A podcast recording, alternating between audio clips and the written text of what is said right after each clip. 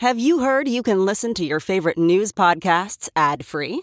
Good news! With Amazon Music, you have access to the largest catalog of ad free top podcasts included with your Prime membership. To start listening, download the Amazon Music app for free or go to amazon.com slash ad free news podcasts. That's amazon.com slash ad free news podcasts to catch up on the latest episodes without the ads. Good morning. I'm Randi Naughton at Fox 2 with your St. Louis news, driven by Bomarito Automotive Group. Murder victim Jennifer Rothwell searched on her cell phone for what to do if your husband is upset you are pregnant. That is according to our partners at the Post Dispatch. Rothwell is the St. Louis County woman whose husband is charged in her death. Her husband, Bo, was reportedly having an affair.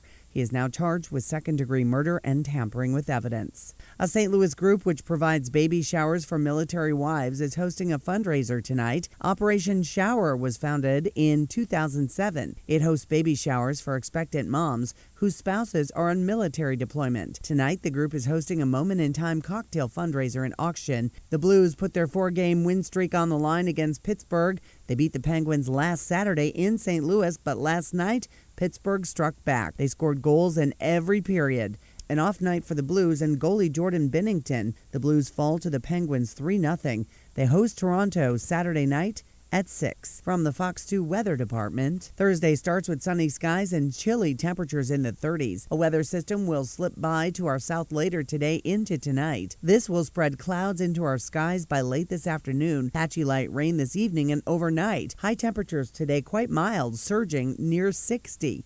Tonight we slip into the 40s. A cold front will pass through first thing Friday morning, ushering somewhat cooler air and falling temperatures. The warmest part of the day Friday will be in the morning when temperatures will be in the mid 40s, then fall into the upper 30s during the afternoon.